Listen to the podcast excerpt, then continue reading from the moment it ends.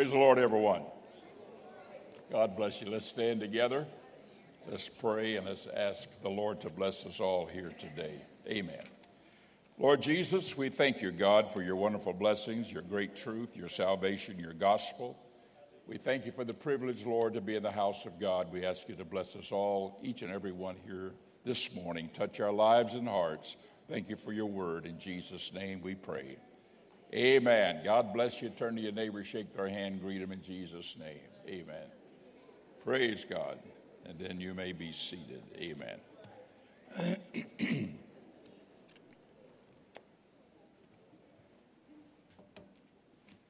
I want you to turn with me to uh, Romans chapter 9. We are in a very interesting part of the study of the book of Romans.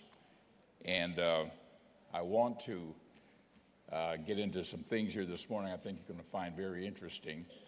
Uh, last week we talked on the subject of predestination that was brought is brought out in the Bible in chapter uh, in Daniel chapter eight, the latter part of chapter of Romans rather of Romans uh, chapter uh, eight.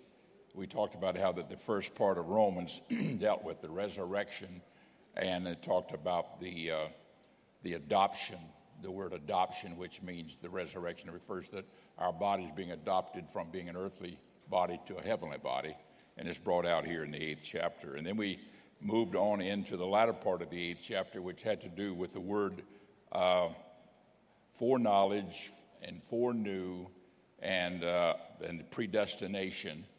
And we talked about it because our subject was understanding predestination. And the reason is because there are many people who believe that uh, predestination is an individual thing. There's certain whole denominations of Christians who believe that we are predestined to be saved or predestined to be lost. And the Bible doesn't teach that at all. If we believe that, then there are many scriptures we have to rule out as being meaningless or either we don't understand it or it's contradictive. And so, to understand predestination, we have to understand what we look at when we look at it very closely. And this is what we talked about last week is that we're not predestined as individuals, but the word predestination here is referring to the church. And what Paul continues to do in the book of Romans is to validate the Gentile church to the Jewish writers who may be reading this epistle. And he's saying that just because they don't come through the way of the law or they come through Israel or they have to uh, line up to Israel's teachings doesn't mean they're not saved. And he goes so on so far as to finally say that even whenever, before God ever called Abraham to be the first Jew, before he ever dealt with the Jews, he already had in mind to one day have a Gentile church. And he talked about that. And that's the predestination part. The church is predestined. And I, of course, finalized that last week by saying, stay with the church. Amen. Stay in the body of Christ. Amen. If we do that, we'll be saved. Amen. Because the, the church is guaranteed to be saved, it's predestined to be saved. You and I, are, as individuals, or not. We finally concluded by saying that uh, there are, and we showed scripture on that, that uh, we can be lost after we're saved. We can be lost if we uh, don't follow on. And then we also talked about anybody can be saved, and it is God's will that all people be saved. We brought that out. And I won't go any further with that, only to take it a little bit further here today on the sovereignty of God. Now, Paul goes a little bit further here in this ninth chapter when he talks about the sovereignty of God. And he's saying, because God is sovereign, therefore God can do what he wants to do, any way he wants to do it. And so he begins to show how God did some things. And this again is thought to be, oh, it's more proof of predestination. It is not. And I'm going to show you in Scripture why it's not, what it refers to, and what Paul was laying out here with that. Look at ch- uh, chapter 9. This is a continuation of where we left off last week at the end of chapter 8. And uh, chapter 9, verse 1, look very closely here because he talks about Israel his own kinspeople, his own kinsmen, and their plight with God and their failure to acknowledge that God did not was not also going to include the Gentiles to be saved. So here's what he says in 9 1. I say the truth in Christ. Uh, I lie not, my conscience also bearing me witness in the Holy Ghost that I have great heaviness and continual sorrow in my heart. For I could wish that I myself were accursed from Christ for my brethren, my kinsmen. He's speaking of the Jewish people here, according to the flesh, who are Israelites, to whom pertaineth the adoption. In other words, the adoption, which is, is in reference to the resurrection that was originally given to them, you know, originally it told about to them. And so they were aware of it. To whom pertaineth the adoption and the glory and the covenants and the giving of the law and the service of God and the promises. And he's saying all these things was given to Israel that they would be sort of a, a leader in all of these things. Now, I'm going to read, look at verse 6 here not as though the word of God had taken not effect, for they are not all Israel which are of Israel. And this is what he brings out then from this point on. Just to say I'm Israelite doesn't mean you're saved. But he said all that are is of Israel are not Israel. Now he goes into an area here because Israel is the is the uh, changed name of Jacob.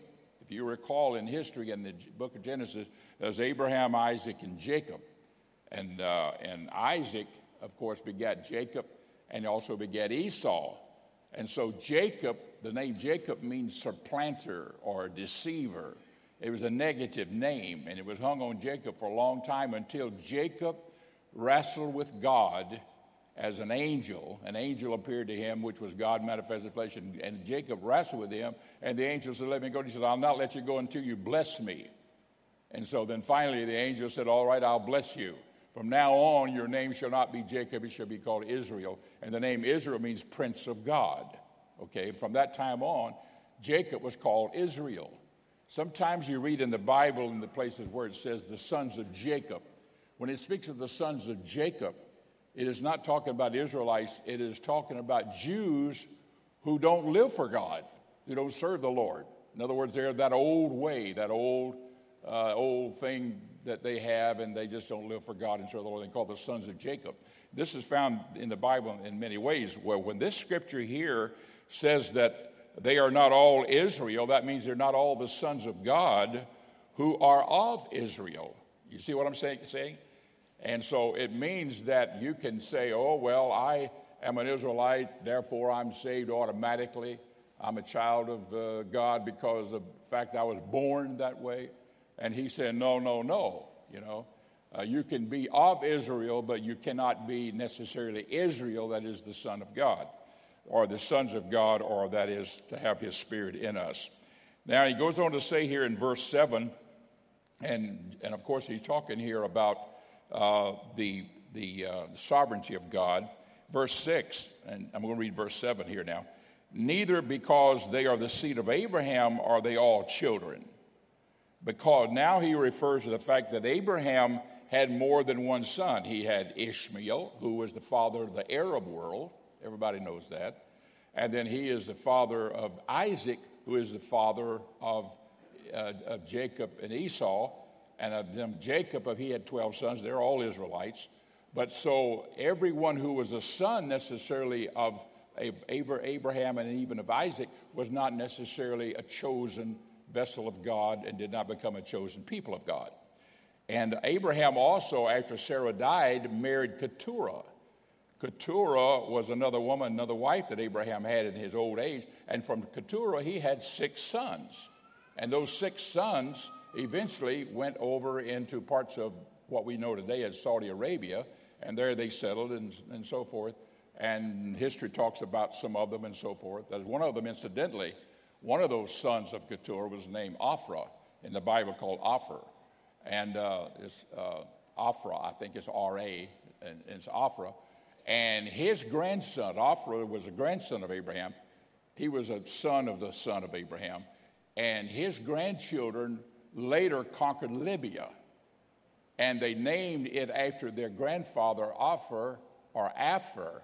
And that's from the word Africa, comes from that word and that's recorded in Josephus. It's recorded also in other Egyptian writings that at the word Africa comes from the word Afra, which was the grandson of Abraham coming from the Keturah. Well, I just threw that in for free, right? but I'm just saying here, this was the effect of these sons and how that they went into different parts. And so they began to live in other parts here. And they were sort of like the Arab were. They were like Ishmael. They were all like, hey, we're cousins and uh, we're connected in some way or another, and on and on and on. So uh, he goes on to say here about these people. I'm going to get into something a little bit uh, different here. He says, Neither because they're the seed of Abraham are they all children, but in Isaac shall thy seed be called. It was not in Ishmael or any of the Keturah's sons. And then verse 8, that is, they which are the children of flesh, these are not the children of God. Now he's comparing that with the spiritual side. There is the church who is the spiritual people of God. And then there's the carnal side. I don't care whether you're Jew or Gentile, is what he was saying. It doesn't matter whether you're Jew or Gentile if you don't have the Spirit of God. And then it goes on to say here, but the children of the promise are counted for the seed. In other words, the ones that God said, These are going to be mine and they're going to be special unto me. Now, look very closely here uh, at verse 10. I want to go into uh, something a little bit different here. We're talking about the sovereignty of God emphasized. Now, everybody got your, you got your thinking cap on? You're with me here? Look closely with these verses. I'm going to take in a little different direction here this morning. Not only this, but when uh, Rebecca, Rebecca was Isaac's wife, Rebecca also had conceived by one, even by our father Isaac, for the children being not yet born. She had twins. Rebecca had twins. Without yet born, neither having done any good or evil before they were ever good or bad, or never knew anything, that the purpose of God according to the election might stand, not of works, but of he that calleth, it was said of her, The elder shall serve the younger. The elder shall serve the younger. Now, the first of those twins that was born was Esau. The second one was born was Jacob. And Jacob always wanted to be what Esau was, the firstborn and having the birthright of the firstborn. This is why, whenever he, one time Esau came out of the woods, he'd been hunting and he was very hungry, and Jacob had cooked up a big pot of, of, of, of stew uh, the Bible tells it was a red stew he fixed up. Always said it was chili. It had to be chili. You know. Anyhow, he had a big pot of red stew all fixed up. And uh, Esau saw it and said, Oh my, I want a bowl of that. I am famished. I am starving. Jacob, give me some food. I'm about to die. And he said, All right, fine. I'll give you a bowl of stew for your birthright. Sell me your birthright, and I'll give you a bowl. And he said, All right, all right. Who so care? I don't care anything about my birthright. You can have it. So when he did, he sold his birthright for that pot of stew, showing in his heart that he had no respect for it nor regard for it. And when he got older, when he got to be a grown man, he then went out and started living and sleeping around with other women and, and didn't try to live holy or righteous or God fearing. And he cared nothing about the position that he had as being Abraham, Isaac, and Esau. But Jacob did. Jacob wanted that. He wanted to be part of that. And Jacob wanted that birthright. He wanted the blessings of God upon him. And eventually, in time, that's what Jacob received. But that was prophesied even at their birth that the elder would serve the younger because the younger would have actually the blessings of God over him and would have the blessing of God on him and would actually eventually be over him. This was Esau. And so then it goes on to mention it, and this is what that's, and that's all of that's recorded in Genesis chapter 25, and I won't go any further in detail. Now, the 13th verse is very interesting. Look at it very closely. Look at the 13th verse because it follows verse 12. It was said of her that the elder shall serve the younger, and then 13th verse says, as it is written. Notice though at the end of 12 is a period. Now, verse 13 says, As it is written, Jacob have I loved, Esau have I hated.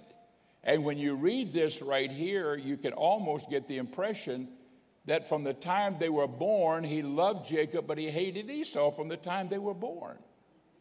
And it sounds like, man, if that's not predestination, I don't know what is. But when you analyze the scriptures, it's not like that at all. Because the Lord said the younger, the the uh, elder shall serve the younger, in Genesis 25, but some 12, 1300 years later, he would say, I have loved, I have loved Jacob, but Esau have I hated, not speaking of the men themselves, but of the nations that they became. The nations they became. And I'm going to show you some things here about that today. So, Esau was uh, what became a nation called the Edomites. Uh, uh, you, we got our overhead thing here, turn to Genesis, uh, I think it's uh, uh, Genesis 18, I believe it's 18 uh, 9, 18 1. Go to Genesis 18 1, I believe it is. Uh, just for a quick reference here, I don't have it marked here anywhere. I think it's 18 1. Where is it? Okay, here we go. No, no, look at 16. Maybe it's 16 1. If, I, if I'm off, uh, I don't always. No, that's not the right one. All right, I'll, I'll just let that pass. But anyhow, in the scriptures here, it speaks about the Bible says that Esau is uh, uh, Esau is Edom, and Edom is the nation that became Esau. Now I want you to go to Malachi one, if you would, with me. Malachi uh, chapter 1. This is the last book in the Old Testament. Everybody still with me? I haven't lost you yet, have I? Because I'm going to really give you some things here in a moment. And this is where that verse of scripture is found that's referred to here in Romans chapter 9. This is Malachi 1. The burden of the word of the Lord, this is 1 1. The burden of the word of the Lord to Esau by Malachi I have loved you, saith the Lord, yet you say, Wherein hast thou loved me? Was not Esau Jacob's brother, saith the Lord? Yet I loved Jacob, and I hated Esau, and laid his mountains and his heritage waste. Now, when he's talking about mountains here, he's talking about this Esau as a nation. And then he goes on to talk about him in verse 4 whereas Edom saith, We are impoverished, but we will return and build desolate places, uh, so on and so forth. So he talked about Esau.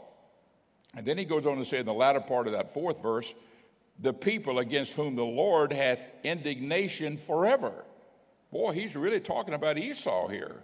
And he's really speaking out against Esau, and he's talking about Esau, and he's saying some very terrible things about Esau. But it comes from this part Esau have I hated, Jacob have. Why? Why? Why did God hate Esau? Or Edom as the nation that he became? And uh, I'm going to have you turn with me over here. I'm going to tell you a little bit of why this all developed. Look over here in Jeremiah 49 7. 49 7. This is where Jeremiah prophesies about Edom. Edom. And I'm going to tell you a little bit where Edom was and, and the place that it, it, they, they lived, why they were the way they were. If you look in Jeremiah 49 7, it says, Concerning Edom, thus saith the Lord of hosts, is wisdom no more in Teman? His counsel perished from the prudence, is their wisdom vanished? Over here in 13, for I have sworn myself, saith the Lord, that Bozrah shall become a desolation and a reproach to, of waste and a curse, and all the cities thereof shall be perpetual waste. This was all in Edom. Verse 16, there that thy terribleness hath deceived thee, and thy pride of thine heart. I want to show you why they were so proud. And thou that dwellest in the clefts of the rock, that holdest the height of the hills, though thou shouldest make thy nest as high as the eagle, I will bring thee down from whence thou sayest, also Edom shall be a desolation. And the Lord is pronouncing judgment here in Jeremiah upon the country of Edom. Now, what was Edom? Edom is where, the, where Esau's descendants lived. Now, I'm going to give you some description of it. I've been there. It's a place called Petra. And uh, I'm going to show you some pictures here. This is a place that's on the east of Jordan. It's, uh, it's in Jordan, it's east of the Jordan River in the country of Jordan. And it is way up in the mountains. And for you to get into this valley, this is a. Uh, all right, here's a picture of it here. I know this is hard, hard to make out. Here's a man riding a donkey here. And this little corridor right through here is a little path that's not much wider than here to that them, those banisters there, you know, that you walk through. This area is what about a mile long, and it's no wider than this area right in here. And the and this goes up a thousand feet straight up. It's open air at the top. The only way you get into this valley that's in these mountains in Petra is through this little corridor. The only way you could get in there. You couldn't get in there any other way. It is surrounded by the most rugged and ragged mountains and cliffs and terrain that, that any conqueror would say it ain't worth it. It ain't worth it. There's, a, there's people in there, I'm not even going to try to conquer them. It's, it's too big of a price to pay. And so for them to come through this thing here, the Edomites could handle them. They could, they could set fires in there, smoke them out, all kind of things. So they just said, oh, it's not even worth it. And so this path wanders through here. If you can see how that this, this opening goes up, you can see how that the sun's shining in here and so forth. And it's crazy. It's all wound up and it's real narrow, and sometimes it's shadowy. Sometimes you see straight up, sometimes you can't quite see straight up, but it opens right on out. And when it finally opens out, when it finally opens out, this is what you see. You don't see it, do you? yeah, okay. All right. This is what you see. This is the edge of the opening here. And all of a sudden now you see this thing here that's like a big church carved out in the stone. And it's called, and this is, many of you are familiar with this with the Indiana, the Lost Ark, and Indiana Jones and the Lost Ark. And this is where they filmed this, this part of it, and so forth. And this is, uh, this is the beginning of the Valley of Petra. And from there, they begin to, begins to go in different directions. And uh, you would actually come out right here, where my pen is, right down here. You see, these are people right here. And you come out of, the, of that, that cavern, right, that narrow place. Then you see this place here. And then you start wandering on down through here. And, you, and this valley gets bigger and bigger and bigger and bigger until it gets way out in here. And this is where those people lived, the Edomites, and nobody could get to them. Nobody had airplanes, nobody had hot air balloons, nobody could go over the top, you know. And the only way you could go was through this little narrow passage that's at the bottom of this picture here that I showed you here to start with. The only way you could get in there, and everybody said, just leave them alone. And this is what the Lord refers to here Thy terribleness hath deceived thee, and thy pride of thine heart, O thou that dwellest in the clefts of the rock that holdest the height of the hills. Though thou shouldest make thy nest as high as the eagles, I will bring thee down. Also, Edom shall be a desolation.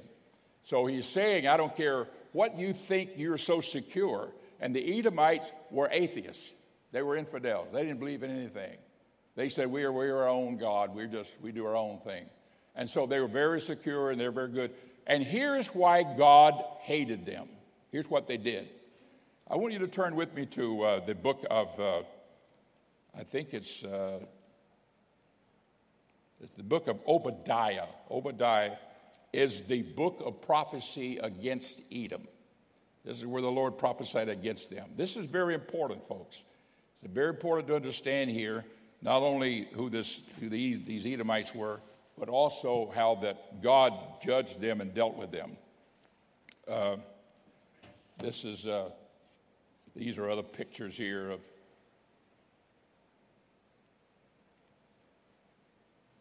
Sometimes it shows up, sometimes it doesn't quite come up clear. Uh, I won't try to. There it is. That shows you that that thing. And then they got others. They've got uh, ones like uh, like this one, and they're carved out. And all through there, they got all of these monuments and these churches and things carved in there and it's an amazing thing to see. But these Edomites were very secure in their dwelling place. Here's what Obadiah says, and I'm going to read this. This is chapter 1, verse 1. The vision of Obadiah, thus saith the Lord God concerning Edom. This is all about Edom. Look at verse 2, uh, Obadiah 1 2. This is one of the minor prophets. Behold, I have made thee small among the heathen. Thou art greatly despised. The pride of thine heart hath deceive thee. Thou hast dwelt in the clefts of the rocks, whose habitations is high. uh, that which saith his heart, Who shall bring me down to the ground? Though thou exalt thyself as the eagle, and though thou set thy nest among the stars, thence will I bring thee down, saith the Lord. Now, here's what he says in verse 9. There was a reason for all of this. And thy mighty men, O Teman, shall be dismayed to the end that every one of, the, of Mount Esau may be cut off by slaughter. For thy violence, and here's the reason for thy violence against thy brother Jacob, not against your brother as a person, but against your brother as a nation, as a nation. And he's talking about Israel here. He said, Because of the violence against thy brother Jacob, shame shall cover thee, and thou shalt be cut off forever. In the day that thou stoodest the, on the other side, in the day that the strangers carried away captive his forces. Though the Babylonians came up and conquered the Jews, and the Lord allowed that to happen in 588 BC. And the Edomites, they just got in there and went along with the Babylonians. Here was their brother Esau, their Israel, like, a, like, a, like their cousins, and yet they were against Israel. And they, they joined in with the enemy. He said, They carried away the uh, captive his forces, and foreigners entered into his gates and cast lots upon Jerusalem. Even thou wast one of them. But thou shouldest not have looked on the day of thy brother as the day that he became a stranger, neither shouldest thou have rejo- rejoiced over thy brother Judah in the day of their destruction.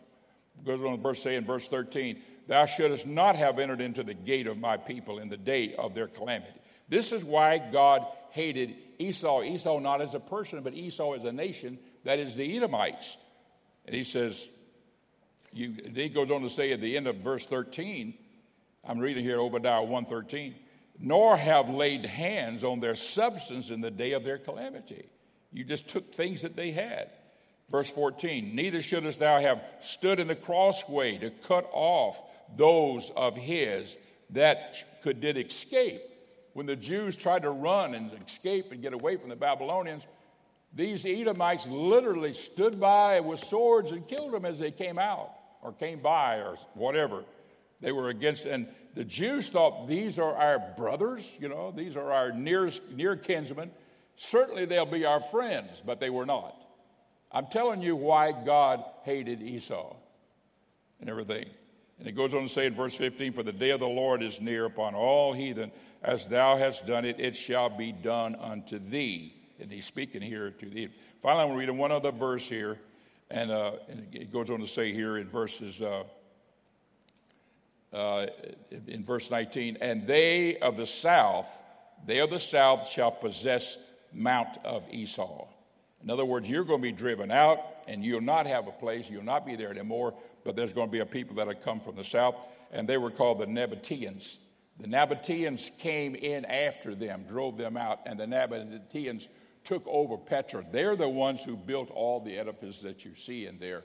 And the Nabateans were around for a long time. And they are believed possibly to have been maybe descendants of Abraham and Keturah, that part of the Arab world. And so they were from down in that part. They were very wealthy because they dealt in trade and so forth. But these Edomites were driven out and became nomads and uh, they become the they call the the Ibn, the the uh, the uh, um, Ibanians, I think they call them Ibanians. And so they were people that became nomads. You can go to Israel today, like in Judah, southern Judah, and they live in tents. They live out in the desert. They have no land. They have nothing. They're just a nomad type people.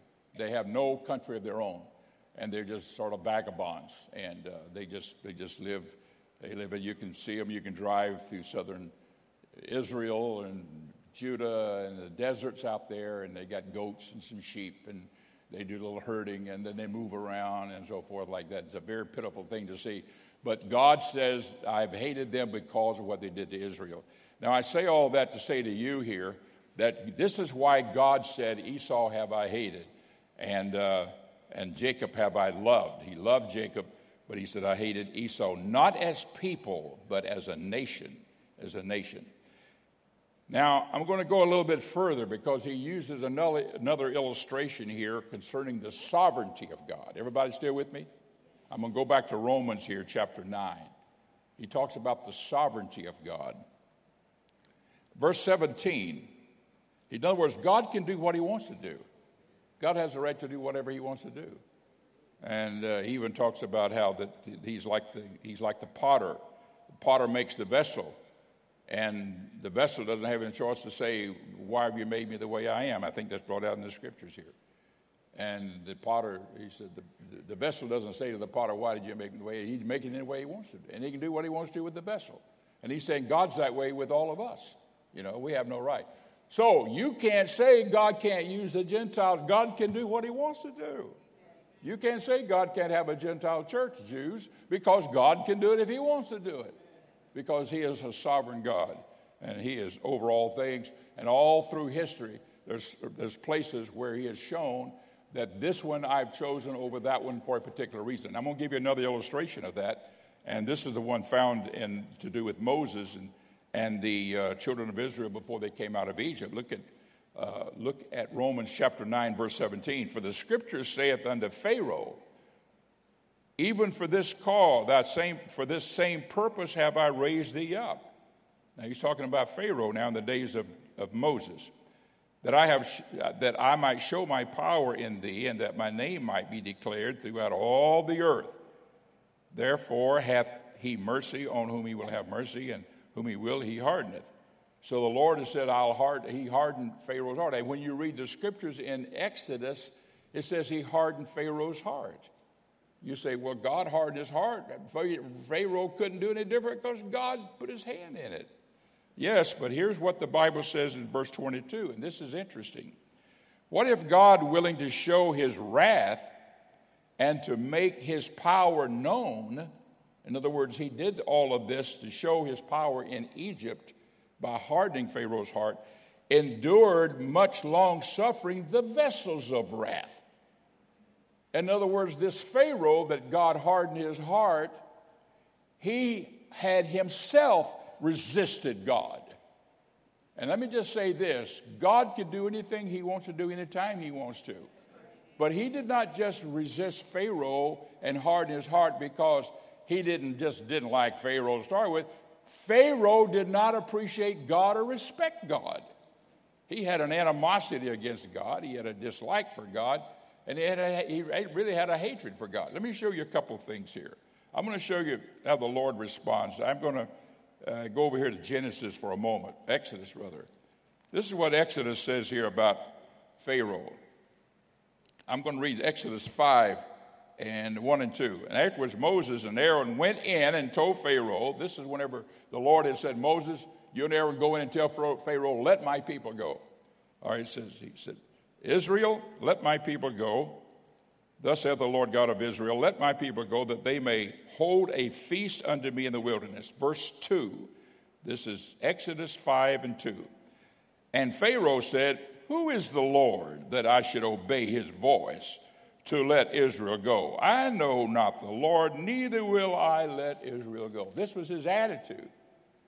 And then he goes on to say, verse 4, and the king of Egypt, this is Pharaoh now, verse 4 said unto them, Wherefore do you, Moses and, and Aaron, let the people from their works? Get ye into your burdens, get back to work. And then he goes on to say in verse 8, he says, They're idle. These people are idle. That's what's wrong with them. They need more burdens, they need more workload. And he starts to load them up. And then verse 17, but he said, You're idle, you're idle. In other words, you've got too much time on your hand, so I'm going to give you more work. This guy was loading burdens upon burdens upon the Jewish people down in Egypt. Every time Moses said, Let people, and he would say, I don't know who your God is. I don't know who this Lord is. I don't know, have any idea who he is. I'll do what I want to. And God hardened his heart. And after that is whenever the Lord spoke then to Moses and Moses, step aside. Now I'm going to show you my wonders in Egypt. I'm going to harden his heart because he has no regard for me, no respect for me, no thoughts for me. I'm going to harden his heart, and he will be, he'll be act just as, just as mean and arrogant and snotty as he could act. But in doing so, I'm going to show my power and my glory and my greatness in Egypt by turning the waters into blood, by sending lice upon the land, by sending frogs, by sending darkness upon the land, by sending hail from heaven. I'm just going to show my glory in that place where they'll say, Man, the God of Israel is a wow type God. I mean, he gets mad, you know, if you really cross him. So they'll know that there is a God in Israel. And so this is what the Lord was bringing out. I want to show you that in contrast to uh, the one that we, we often read about that's, in, that's to do with Jonah. Uh, in, over in the book of uh, over the book of Jonah, it talks about the Lord calling Jonah and saying, Jonah, I want you to go to Nineveh. Nineveh was a Gentile nation. Listen to me closely on this. Nineveh was a Gentile nation, and they had been living wickedly. And the Bible says, 1 1 of Jonah, now the word of the Lord came unto Jonah, the son of uh, Amittai, saying, Arise, go to Nineveh, that great city, and cry against it, for their wickedness has come up before me. But Jonah rose up to flee to Tarshish. He didn't want to go there from, from the presence of the Lord. Anytime you flee from the Word of God and away from God, you leave the presence of God, any presence of God that you may have with you. You know the story. Jonah got swallowed by a whale. He was thrown overboard, got swallowed by a whale. When he got coughed up on the land, then he prayed through. he said, God, you know, I did, I did some crazy things here. Forgive me. And so finally the Lord said, All right, let's start all over, Jonah. Uh, it says, verse chapter 3, verse 1, and the word of the Lord came unto Jonah the second time, saying, Now, arise, go into Nineveh, the great city, and preach unto it, preaching that I bid thee. And so he went forth and he began to say, I will destroy this city in 40 days. And for three days he walked through that big city of Nineveh. That was the capital of Syria. I mean, Assyria, Assyria, which is northern Iraq today. And he would walk through that city and as he did, he would cry, God will destroy this city in three days. Now, the king hears about it, and the king says, Who is this God you're talking about, Jonah? Is that what he said? Uh uh-uh. uh That's not what this king did. When he started hearing about it, the king got really concerned about it. And the king said, You know what, let's, let's find out what we got to do here to make things right.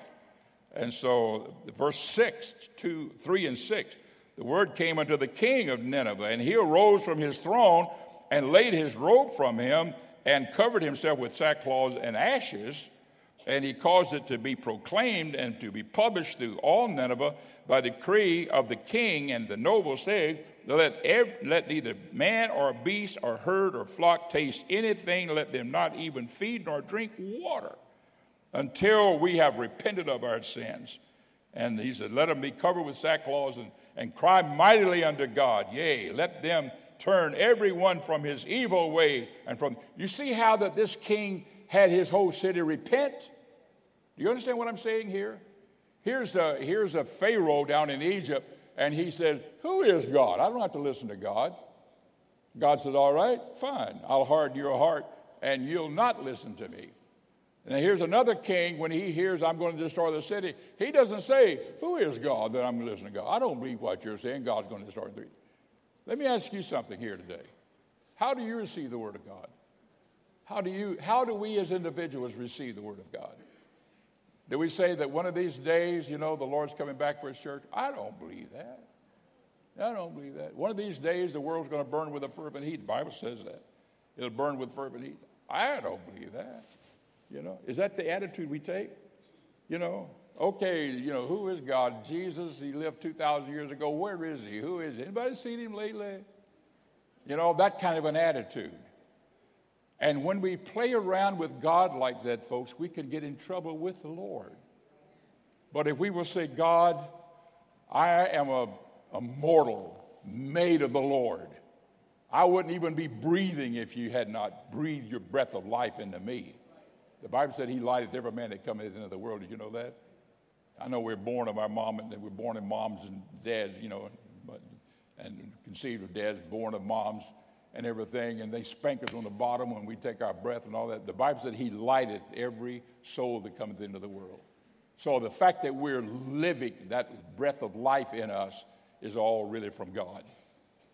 And he breathed into Adam the breath of life, and he became a living soul and is passed on down to us. And I say that because we owe God our lives, your existence, the person you are, your body, soul, spirit. When you die, your body dies, but your soul and spirit never die. It goes back to God. Amen. At the resurrection, the, the body and the soul are reunited together to become the full and, and complete you that you are even today, only not in a earthly body, but in a heavenly body. I won't go into detail on that, but that's a great study in itself. But I'm just saying here, this is what God has in plan and in store for all of us who will walk with God and serve the Lord. But we can say, oh, I'm my own person. I, I'll do what I want to do. I'll live out my life the way I want to, and so forth. And when we do, folks, God can cut us off. He can shut us down. He can bring an end to dealing with us. He really can. But if we would say, God, have mercy on me, like these people had no guarantee that God would spare their city. They didn't have no guarantee that God would spare. They didn't say, if you don't repent, if you don't repent, I'm going to destroy the city in three days. He didn't say that. This is not what Jonah's message was. Jonah's message was, I will destroy the city in three days. I'm going to do it. And they said, God is going to do it. Unless we can just convince him that we are sorry for our sins. And so they called on the name of the Lord, and the Lord said, Okay, I've changed my mind. I'm not going to do it. And uh, so he turned his heart away and he gave them repent. Well, of course, Jonah got a little upset with God because he wanted Nineveh destroyed because he knew they were a Gentile nation that would someday perhaps come against Israel and give Israel a hard time. So. But the Lord said, No, no, they repented. They turned their hearts to me, and I forgave them of their sins, and he let them live. Praise God. And I won't go any further with that, only to say that this is why that the Lord gave in other words, here was a here was a king who was a vessel of mercy, and here was another one who was a vessel of wrath. That is, Pharaoh was a vessel of wrath, and God made him so. I'm going to go back to the book of Romans here for just a moment and read this verse of, of scripture to you here a little, a little bit further. Verse 22 What if God, willing to show his wrath and to make his power known, endured much long suffering the vessels of wrath? He put up with Pharaoh a long time before he finally said, Okay, it's all over with Pharaoh. I'm not going to use you no more. I've cut you off. You're not going to be one of, one of my children, I'm not going to use in any kind of way. And that he might make known the riches of his glory on the vessels of mercy, vessels of mercy, which he had afore prepared unto glory. And now, let me just say something here. This is interesting. Very interesting. God can use whoever He wants to use. I want to show you something in the Bible in my time. I've got about three more minutes and I'm, I'm through. But there is a scripture that's found in Isaiah. This is interesting. This is Isaiah chapter 44, verse 28, the last verse in Isaiah 44, 28. And the Lord is prophesying about how great God is and how God can do anything. Now, here's what he prophesies. All of a sudden, out of the clear blue, the Lord prophesies this in Isaiah 200 years before it happened. 200 years before it, it happened. And that is verse 28 here, 44 28. That saith, I am the Lord that does all these things. That saith of Cyrus, Cyrus, he is my shepherd and shall perform all my pleasure, even saying to Jerusalem, Thou shalt be built, and to the temple, thy foundation shall be laid. He prophesied that through Isaiah. Verse 45 1, this is a continuation of, of the last verse in 44. Thus saith the Lord to his anointed, to Cyrus, whose right hand I have holden, to subdue nations before him. I will loose the loins of kings to open unto him the gates, then the gates that will be shut. And he goes on to say here how that he will let call this, and he said, verse 3 And I will give thee the treasures of darkness and hidden riches of secret places, that thou mayest know that I, the Lord, have called, which call thee by thy name, am the God of Israel. And look at verse 4 For Jacob, my servant's sake, and Israel, mine elect, I have even called thee by thy name. I have surnamed thee, though thou hast not known me. You haven't even known me. I've already talked about who you're going to be. And you say, wow, that's very interesting, yeah. And you read about it in Ezra. 200 years later, it happens. And this is what it says in Ezra chapter 1, verse 1. Now, in the first year of Cyrus, king of Persia, I wonder how he got that name. One of his dads said, his wife said, the wife said, the mother said, What are we going to name this baby? And the father says, I don't know. There's a name that come in my mind. His name's Cyrus. How does that sound? Let's call him Cyrus. You know, God just put it there. Hey, you want to raise? Pray to God. God can change the hearts of managers, bosses. He can touch their hearts. God knows how to do it. God knows how to do all these things. He's sovereign. Now, look here what it says in Ezra 1 1. Now, the first year of Cyrus, king of Persia, the word of the Lord by the mouth of Jeremiah. And I was reading from Isaiah, and he's talking about something else from Jeremiah. Uh, Jeremiah might be fulfilled. The Lord stirred up the spirit of Cyrus, king of Persia, that he might pro- that a proclamation, pro- proclamation throughout all the kingdom be put also in writing, saying, Thus saith Cyrus, king of Persia, the Lord God of heaven hath given me all the kingdoms of the earth, and he hath charged me to build him a house at Jerusalem. Well, that's what Isaiah said would happen. You understand what I'm saying, folks? That God can say, I can raise up a vessel of mercy, and he can, he can cause people in your life to do things for you and to help you. If you will say, God, I need your help. Don't ever say, I don't know how God's going to do it. God can do it all kinds of ways. He is the master of all things. And it goes on to talk about how that this king, he got so fired up. And he says, now, he says, uh, verse 3 Who is there among you of all the people his, that his God be with him? Let him go up to Jerusalem, which is in Judah, and build the house of the Lord God of Israel.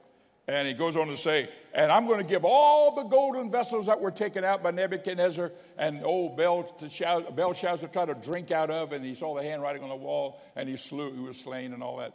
All those golden vessels, take them all back to Jerusalem put them back in the house of God. And not only that, I'm going to give you some of the treasures from my own treasures that can pay for all the expenses a lot of the expenses. I'm just telling you, God can move in powerful and great ways. Praise the Lord. And he used that old Gentile king that did not even know him to fulfill his goal, God's goal. And he will do it if he did it for Israel. He will do it for you. He will do it for me. He will do it for his people. Hallelujah. Folks, all we have to do is say, God, I believe in you and I trust in you with all of my heart. And God will never fail us in anything. Hallelujah. Would you stand with me together? Let's lift our hands and let's just worship him right now. Jesus, we love you so much, God. We thank you for your goodness and blessings. We thank you for the privilege to serve you, Lord. We thank you for the word of God. We ask you to bless this great congregation this morning. Touch our lives and hearts. In the name of Jesus, we pray. Amen. God bless you.